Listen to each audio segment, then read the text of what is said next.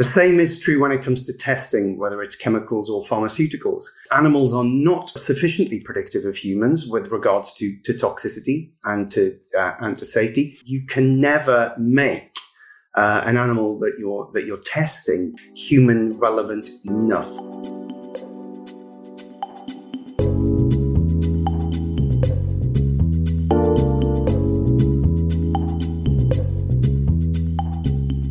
Safety for pharmaceutical and chemical products is critical.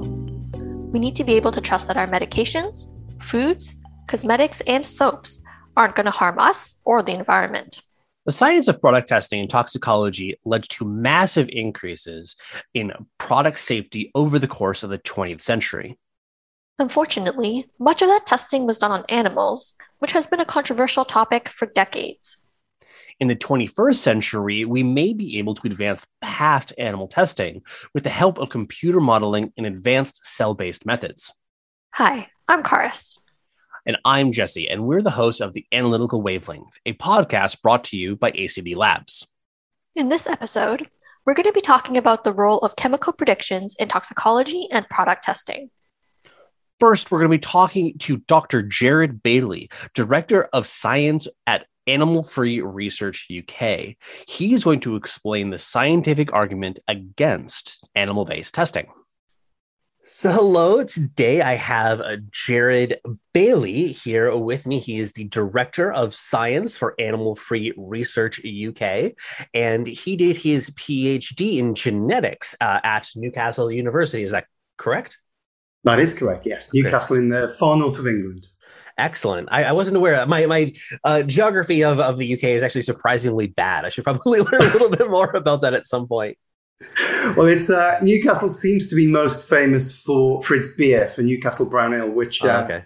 which arguably is bigger in North America than it is uh, in England uh, these days. But uh, yeah, it's famous for for its beer and uh, for a pretty bad football team. But uh, it's a nice place to be. okay, glad to hear that. Okay, well, thank you so much for for, for joining us uh, today. Uh, our first question, of course, is what is your favorite chemical? Um, I, I gave this a little bit of thought and kept coming up with chemicals that probably are, aren't particularly exciting or, or are many people's favorite chemicals, but uh, I'm going to go for this one. Um, one of my passions since I've been at school, which which is quite a long time ago now, is is skiing. I love the mountains, and I I just love skiing. Uh, so it's actually probably something as simple as paraffin wax. Something you can put onto your skis and go out and just have a, a fabulous day in the mountains, sliding around on the snow. So uh, so a, a pretty simple answer, but one that's that's brought me a lot of joy over the years. Yes, that's a that's a good one. That's a good one. Uh, lots of applications for chemicals in our life. So I want to talk a little bit about your background uh, and kind of how you came into the field of uh, animal-free research. Can you tell us a little bit about how you ended up there? Yes, of course. Um, well, my, my degree was in genetics. My PhD was in virus genetics, which of course is, is very topical at the, minute with uh, with COVID. I then spent seven years as a researcher researching premature birth in humans. Why do why do women have premature babies? And of course, this has yeah, lifelong consequences for for millions of, of, of children and, people every year. So it's a, it's a pretty serious issue. It was during that time um, that I realized that my my own moral issues with animal experimentation. I didn't think it was right to cause uh, other beings uh, who who happen not to be human pain and suffering for science. Uh, that was augmented by a scientific argument. I was realizing that people were using animals to study the same thing I was studying using human tissue and human cell culture. Uh, we were getting different results that, that conflicted with one another. And I started to think maybe this isn't the best thing we could be doing scientifically either. And of course, if it's not the best thing we can be doing scientifically, there are human ethical issues because we, we can be doing better things, more human relevant things, more humane things. And if we're not delivering cures and treatments, understanding of human diseases and biology, uh, then there's a, there's a human ethical angle too. Cut a very long story short, um, I spent one lunchtime in the lab writing to, I think, about 35 different organizations that campaigned uh, on this issue for, to, to, try and get a change in how science is done. And for the last 17 years, I've worked for a number of organizations, um, both in North America and in the UK and, and Europe as a whole. underpinning the scientific argument to this, asking scientific questions are, are animals good models for human beings, both in research and in the testing of chemicals for chemical safety and, and new drugs for, for efficacy and safety. Um, publishing lots of papers, book chapters, making the case to, to governments and inquiries, the FDA, the EPA, the European Commission, and, and many, many more. Um, and that's, that's how I got into this. And very briefly, currently with Animal Free Research UK, I started uh, work with them in, in July last year, so not too long ago. And as well as continuing to to make the scientific case uh, to try and encourage a shift from animal science to human specific science through through public affairs programs, through political political avenues too. Uh, we fund a lot of, of human specific research. We've funded more than 10 million pounds worth of of science in the UK, more than 260 uh, projects. We, uh, I think, the last year for which figures are available, um, about three quarters of a million pounds were giving to scientists to do human specific animal free research and, and to educate early career scientists that this is the future of science and to excite them about that and to, to get them into that way of thinking. And uh, yeah, just to just to finish off, I, I firmly believe, as more and more scientists seem to, that that we need to maintain a human perspective from start to finish, whether it's in uh, research, disease research, uh, basic research, or whether it's in testing of, of chemicals and new drugs for safety. There are too many species differences between one species and another. There are many differences in the same species between individuals to worry about, but we need from start to finish to maintain a human perspective to, to do the best science. And I, I'm, I've been convinced of that for a long time now. So yeah, so let's get right into to that then, the, the, the meat of it. So what would you say is your argument on on that front? because i think that there are many people who have you know opinions on the the ethics of animal research just from the perspective of, of animal welfare and like mm-hmm. people probably have made decisions or, or, have thoughts on, on that. But I think that this idea that there's a scientific argument for not using animal models might be new to some people. Yeah, I mean, it's uh, obviously for the for the purposes of our discussion. I, I guess it's it's going to be more more interesting uh, for the listeners to hear about testing uh, testing of, of chemicals and drugs. But it's important to remember all the way through that this also applies to research. Are we really understanding, for example? Many different types of cancers and how cancers metastasize and spread? Are we really getting to the bottom of Alzheimer's disease and Parkinson's disease and many, many others? Never mind finding treatments and, and potentially cures for them. I think the answer is no, we're, we're really, really not. We've been led down too many dead ends because of the use of animal models that are of poor human relevance. Um, the reason for that poor human relevance comes down to genetics. Uh, we are genetically too different. We, of course, share many of our genes, but even when we share genes between rats, mice, dogs, monkeys, cats, uh, humans, everything else, those genes are expressed differently. They're doing different jobs in different ways. And that really, really, really matters. Those gene expression differences have been linked to all sorts of biological processes and diseases. The same is true when it comes to testing, whether it's chemicals or pharmaceuticals. We need to know how a drug or a chemical is absorbed, distributed around the body, metabolized, excreted, and so on and so forth. And all of those things differ often significantly between different species, even between different individuals of the same species. So the point is that we know that animals are not predictive, uh, sufficiently predictive of humans with regards to, to toxicity and to, uh, and to safety. We know why. It's because many of the drugs that are involved in those processes, absorption, distribution, metabolism, excretion, uh, those genes are different. And so you can never make uh, an animal that you're that you're testing uh, a new a new drug or a new chemical on human relevant enough we really have to maintain a human perspective. Um, so it's a, it's actually a relatively simple um, principle um, scientifically, and the, there are two things that come from that. One is should we be using animals at all because they're really not not terribly predictive, and the second thing is if we don't use animals, what should we be doing instead? And uh, you know we can we can talk about this. That there are there are uh, some amazing scientific technologies that that would have seemed like science fiction to me 20 years ago and I was in the lab um, that are enabling us to do this research and this testing in a human context and it's much, much more predictive for what is going to happen to an actual human being. And if you like, I can I can tell you about some of the evidence my own work generated to to show that testing new drugs on animals um, is not adding statistical evidential weight to the likelihood of toxicity or, or safety uh, and, and what that means and where we should go from there yeah I, I, definitely want to hear you know more about mm. these these alternatives. You know it, it's uh it's something that i imagine that the science has been moving very you know, quickly between you know advances in the you know cell culturing methods and then also in silicon methods has been you know changing a lot recently. So i'd love to hear kind of where things are at and how these compare to animal testing models. Yeah so so what's happening um, i think it's important to say from the outset that uh, you know maybe 20 years ago or so, or, or so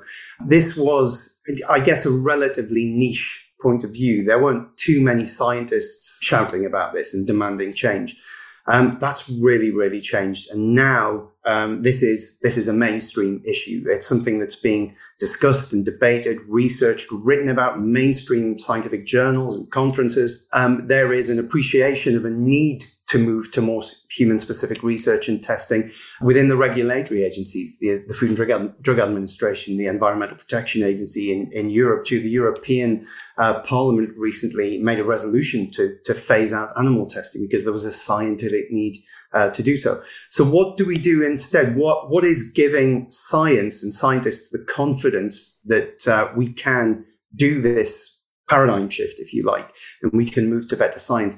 Um, and I think it, it largely pivots around uh, two or three things. Um, one is advanced cell and tissue cultures, um, so-called organoids, the culturing of mini human organs, if you like. They're the size roughly of like a, a full stop or a fly's eye.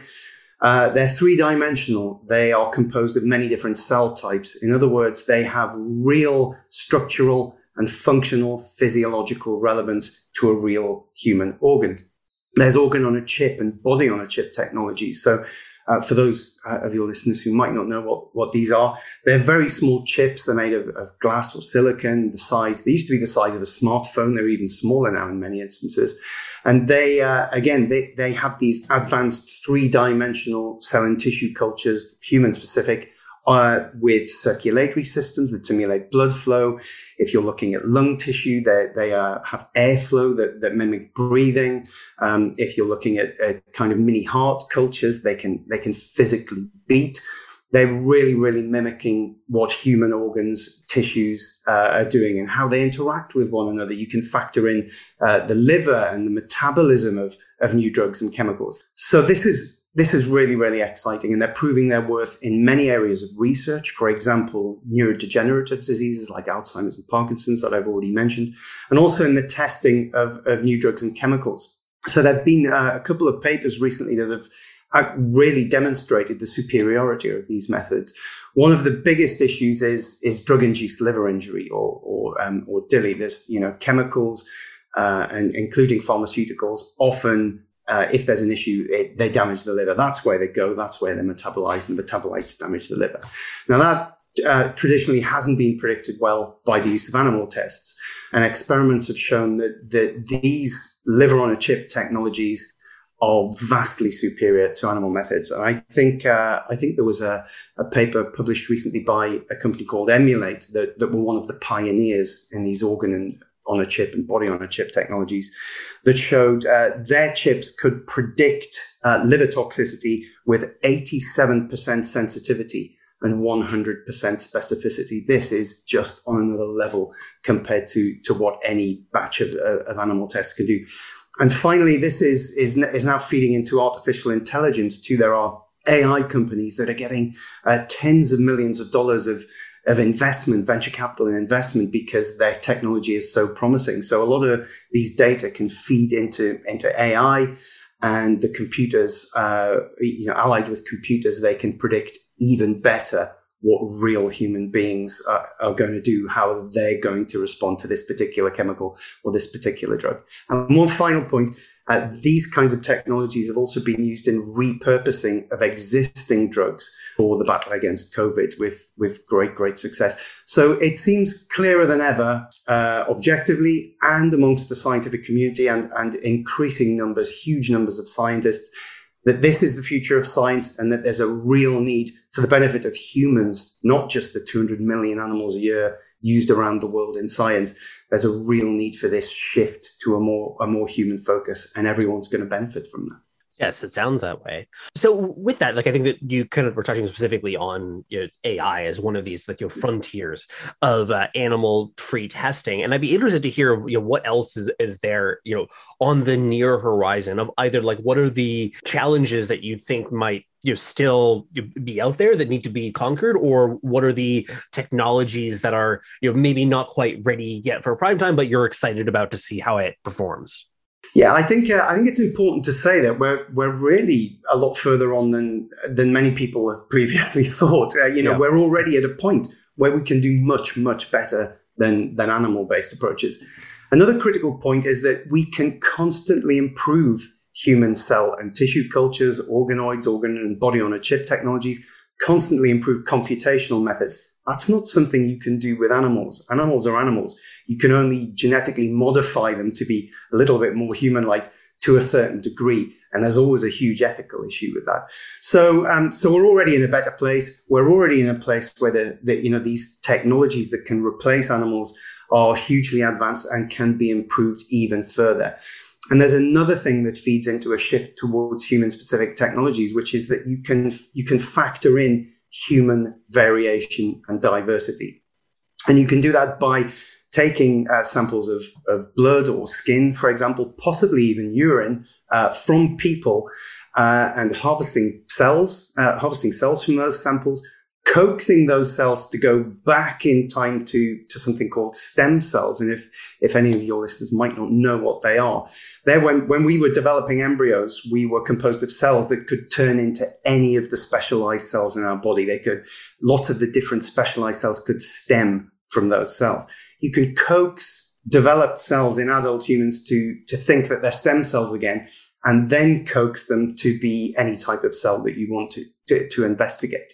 Now that's important because if you if you can take cells from healthy individuals, varied healthy individuals, particular patients with particular diseases with specific different kinds of genetic causes, then you can model all of those different human individuals using the technologies I, have spoken about. So not only are you being human specific, you're factoring in human variation and specific genetic causes of human diseases that you can compare directly with people who don't have those diseases. So it's a it's a tremendously exciting time, and uh, yeah, it, I think uh, I, I think this is why when I speak to early career scientists, young undergraduates um, they are arguably more excited about a career in science than than I've ever seen in the last you know in the last few decades, and and so they should be. Yeah, that, that sounds also particularly interesting. But the implications are something like personalized medicine of being able to you know, yeah. do you know, specific testing on this and see what how it would you know fare for a particular individual. What about resources for people who want to learn more about this? Because this is obviously you, we're doing a, a survey of the field here. I'm sure that you could you know talk more about any one of these technologies or any one of the, these points. So, what resources would you recommend for people who want to go deeper into the science of these questions? Yeah, I, I guess it it stands to reason what I'm going to say. Um, social media is a is a is a huge gold mine of information. Uh, many of these biotech companies who are developing these technologies, many scientists and institutions who are using these technologies and generating amazing data. Uh, so so get on social media, get on their websites, and have a look have a look at our website, animalfreeresearchuk.org. See what sort of science we're funding. See what uh, you know what what research that we're pointing towards that, that, that we find is amazing. Have a look on um, scientific repositories like like PubMed. Do PubMed searches. Find out what uh, where organoids and organ on a chip technologies are being used, what sort of data they're generating, and how excited scientists are about the data that are coming out of these technologies. So, um, so there's uh, there's all sorts of resources, largely internet based, but um, you, you you could spend years looking through the information already, and it's tremendously exciting. And I'm sure that there are people who do. yes. so to spend lots of other time later, but th- that'll be uh, great for for this as an introduction to that. Thank you so much uh, for your time, and uh, it was lovely chatting with you. It's a pleasure. Thank you for the opportunity. Jared offered a fascinating take on the scientific challenges with animal testing. And it isn't a fringe view. In fact, companies like Unilever have made it clear that they feel animal testing is unnecessary. While not everyone may recognize the name Unilever, you'll certainly recognize some of their brands Dove soap, Ben & Jerry's ice cream, and Axe body spray, to name a few. Dr. Steve Gutzel is a team leader and computational scientist at Unilever. We talked to him about the role of computational chemistry in product testing. Here with us today is Steve Gutzel, who is a computational science and team leader at Unilever in the UK. Steve worked for 18 years with Unilever and he received his PhD in organic chemistry from Swansea University. Hello, Steve. Hi, nice to talk to you today. It's great to have you. So let's start today with our usual icebreaker question. What is your favorite chemical? Okay, yeah, I, gave this one some some thought, um, and it's a little bit cheesy. It's a little bit corporate, um, but forgive me. So there's a class of surfactants, the alkylacethianates. I've spent a long time in my career working on surfactants, studying their properties. Um, they're a tricky bunch of chemicals, but we've got some really cool models now um, to predict how these molecules interact with biological membranes and, and cause toxicity. So the science has really moved on even uh, within my career.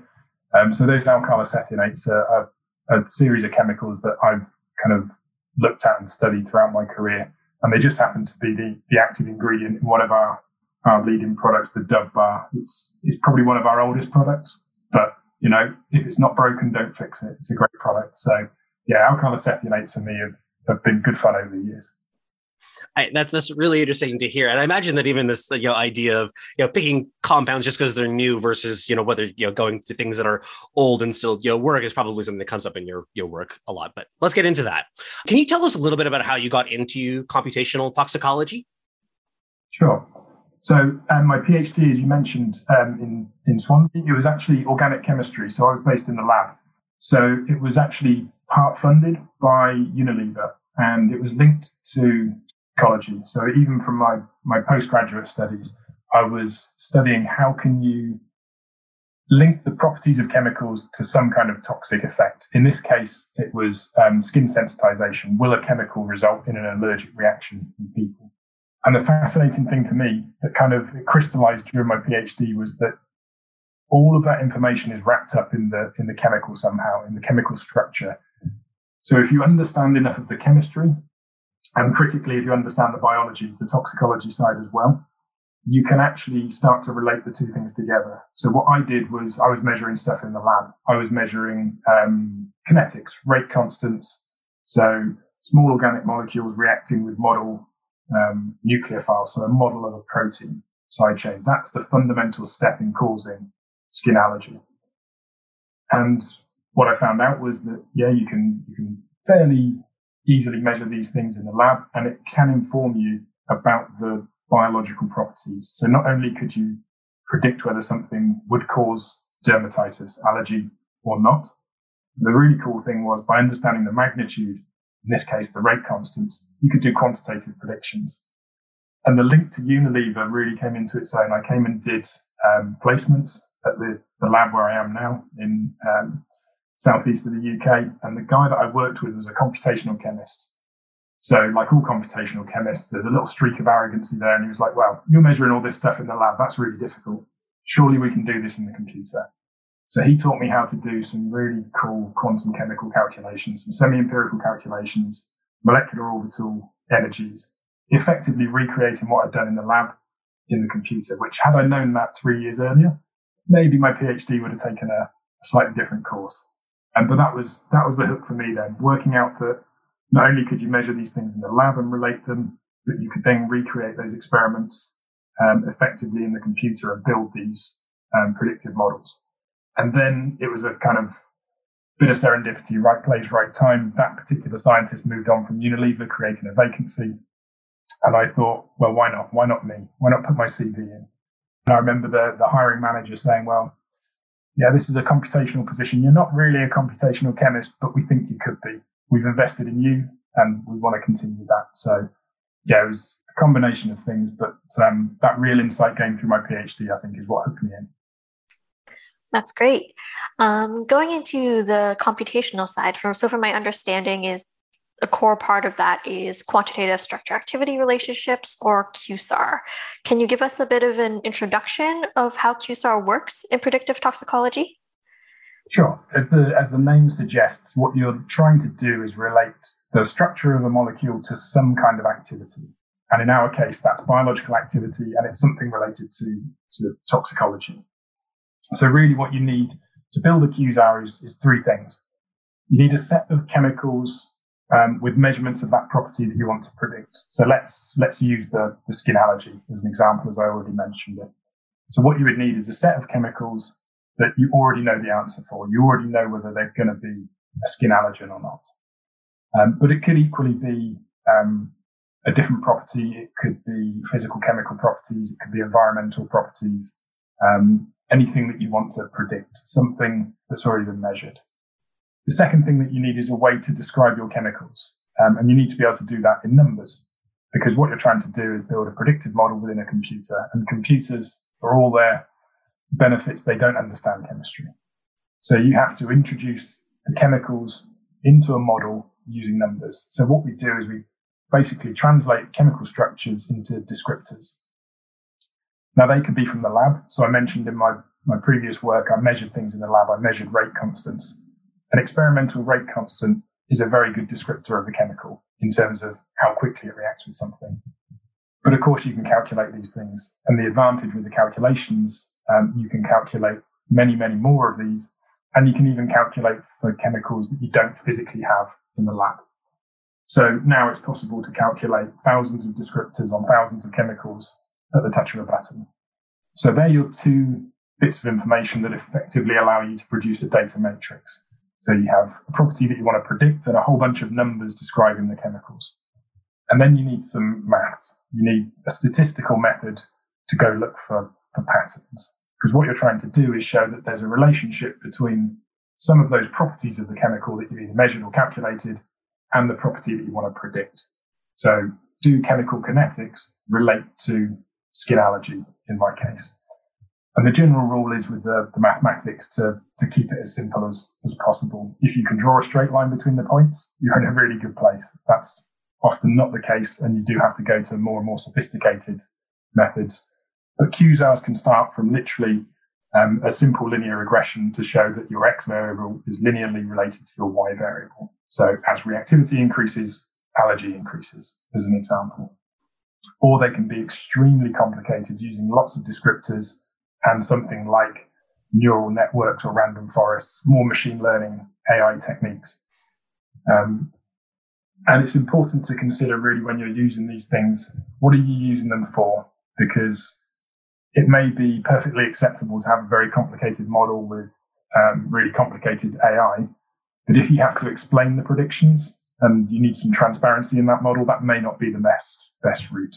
So, for example, if you're predicting toxicity, and you're trying to show that you don't need to do a, a traditional animal test, for example, those models may not be the best ones. It may be better to scale back and use something far more simple um, that you can actually explain, talk through, rationalize. But if you're in the business of coming up with a new lead um, drug, for example, and you're going to screen tens of thousands of, of structures using more of a black box model that's very, very quick, is absolutely acceptable because you're going to follow that up with subsequent testing fascinating. There's a lot to it. Um, but I'm actually really curious about kind of like what this looks like practically. From what you're describing, it definitely doesn't sound like people just you know walk up to a computer and throw up a structure, press enter, and spit out an answer. Let's say that somebody comes with, to you with something like this, like surfactant molecules, like a, a new version of something like this. Like, what does that kind of look like practically for either you or your team to then turn that into uh, that this passes or this fails or these are the problems you should be concerned about? So first thing, especially with surfactants, is to to characterize the, the heck out of it. Because as I mentioned, surfactants, particularly commercial grade surfactants, are quite complex mixtures. So they're complicated chemicals and then they're complicated mixtures of individual chemicals. And it really is important to understand that because, for example, if you take the chain length of a surfactant, it can vary from say a C8 to a C18 or 20 the properties of those two different ends of the spectrum are very, very different. So understanding the relative proportions of those chain links, for example, will be critical to understanding the properties of that particular surfactant. So that's the first thing is to really understand what it is that you're you're dealing with and also accepting that it's there's a bit of variability involved as well. So it's again the nature of commercial grade substances versus kind of pure lab grade samples. So understanding what the variability will be over the lifetime of the product. Then we would look at its fundamental physical chemical properties. So things like its partition coefficients. Something really simple like the octanol water partition coefficient is a, a really good surrogate for, for lots of things in biology partitioning into membranes between environmental compartments, those kind of things. For surfactants, particularly, octanol water is not the best system. Um, surfactants, by their nature, like to sit on surfaces or interfaces between things, and they will quickly turn a, a practical octanol water experiment into a foaming mess. Um, so some of the cool models I mentioned at the start, um, it's now possible to to measure specifically partitioning between water and a biological membrane. You can do this on um, HPLC columns. It's it's really neat stuff. You can also do it in the computer. You can model a phospholipid bilayer and the interaction of surfactants with that. And that interaction with membranes is a critical determinant in how the toxicity of surfactants manifests itself in the environment. Surfactants are produced in really large amounts. Generally, during use, they end up going down the drain. And whilst the vast majority of what goes down the drain biodegrades, so effectively gets digested by bugs and even anaerobic degradation, some may end up into the, the aquatic environment. And you need to understand whether that's going to have an impact. Understanding how things interact with membranes in aquatic organisms is the fundamental mechanism behind the QSARs. And actually, these membrane water partitioning models are a much better surrogate than the octanol water partition coefficients. So another thing that we would, would investigate is something called the molecular initiating event. This is a concept of the first thing that a chemical does when it interacts with a biological system that could lead to some toxicology. So for my skin allergy example, it's chemical reactivity. Could it react with a protein side chain? But also you'd look at could it bind to receptors or interact with enzymes? And these types of models are all very tractable from a, a, computational chemistry point of view. So we've worked closely actually with some, some academic groups, um, Cambridge University in the UK to build a suite. We now have models for over 100 um, protein receptors and we can screen new chemicals against those. And it gives an early indication of this chemical could bind to this particular receptor, which could be linked to these particular toxicological outcomes. So characterize it, study the physical chemical properties and the impacts those could have, and then into things directly related to toxicity, so molecular initiating events or direct predictions of, of toxic effects. Mm-hmm. Um, you touched upon this briefly when you're talking about the aquatic toxicity and environmental effects, but we were interested in the role that computational chemistry plays in areas other than what people would normally think about, which I think is human toxicity. So, are there other areas, and what is the role played there? Yeah, so environmental safety, there's a big role for computational chemistry in there as well both on the exposure side, but also on the effects side. If, so if you think about risk in terms of toxicity or ecotoxicity, it's a function of two things. It's a function of the hazard. So can the chemical cause a nasty effect, whether that's in humans, uh, an allergy or, or whatever it happens to be, or in an aquatic species, it tends to be more crude measures of, of impact. And the other part of the equation is the exposure how much of the chemical will the organism in the environment actually be exposed to? And the, the properties of the chemical impact on both of those. So the physical chemical properties impact where a chemical will end up in the environment. Will it partition to the air? Stay in the water? Could it biodegrade? All of these things have an, have an impact. And in terms of the effects, the hazards, QSARs for predicting toxicity to aquatic species were actually some of the first to be developed. They've got a history of around 100 years, and the US EPA in particular have been big advocates of the use of QSAR to predict, for example, fish toxicity. So, a huge role for computational chemistry in the environment. Now, regulatory requirements obviously play a really big role in how all of this uh, you know, works, how toxicology is is studied and assessed. Um, how have you seen uh, changes on the regulatory side you know, affect your work throughout the time that you've been you're working at Unilever? You've been there for now 18 years, so I imagine there's been some regulatory changes over that time. Yeah, absolutely. So some regimes are very progressive and lead the way. So people like the US EPA, uh, Health Canada, Environment and Climate Change Canada are very early adopters of computational methods, and indeed they're developers of these methods. A lot of the um, QSARs for fish toxicity that I've mentioned originated from the US EPA. Other regimes are willing to talk and they are willing to, to change. So we, um, as Unilever, we actively go out and advocate for these changes, moving away from animal testing to alternatives. And if you take somewhere like China, where the regulations can be quite strict, the Chinese regulators are actually willing to, to talk to industry, to learn, and to adapt, which is really refreshing. And then at the other end of the spectrum, there are some regulators who are a little bit stuck in the dark ages. There have been changes, but it's really variable depending on the the geography and the the sector.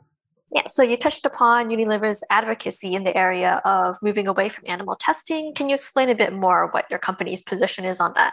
Yes, yeah, it's, it's, really simple. Um, we believe that there are alternative, better ways of ensuring that people and the environment are safe from the use of chemicals without using lots and lots of, of animal tests the science has moved on a, a, huge amount. So not just the chemistry and the computational methods, but the in vitro world, the systems biology, the machine learning. It's all so much further on than it was when I started, and it continues to evolve. And this is why, as Unilever, we go out and we share our science, we publish, and we present our results all of the time. We also collaborate with lots of different groups around the world to try to advance the science. So that's essentially wherever the best science is, is happening. So academics, industry, NGOs, and regulators. In the past, we've seen that regulations traditionally have lagged behind the latest science. So scientific developments may be that you can do something in a new way and it takes a number of years for the regulations to catch up. But we feel that trend has got to, to stop. And together with our collaborators, we're really on a mission to make that happen. So rather than just complying with requests for, new animal test data, we're pushing back and we're pushing the alternatives to force the discussion directly with the regulators where we believe that that is scientifically the right thing to do. Well, it's very admirable for for you folks to be uh, pushing for that, and I'm very interested to hear how those uh, affect things o- over time. But thank you so much for your time with us today, Steve. It's been uh, lovely chatting with you. Excellent. Thanks very much for the the invitation. It was great talking with you.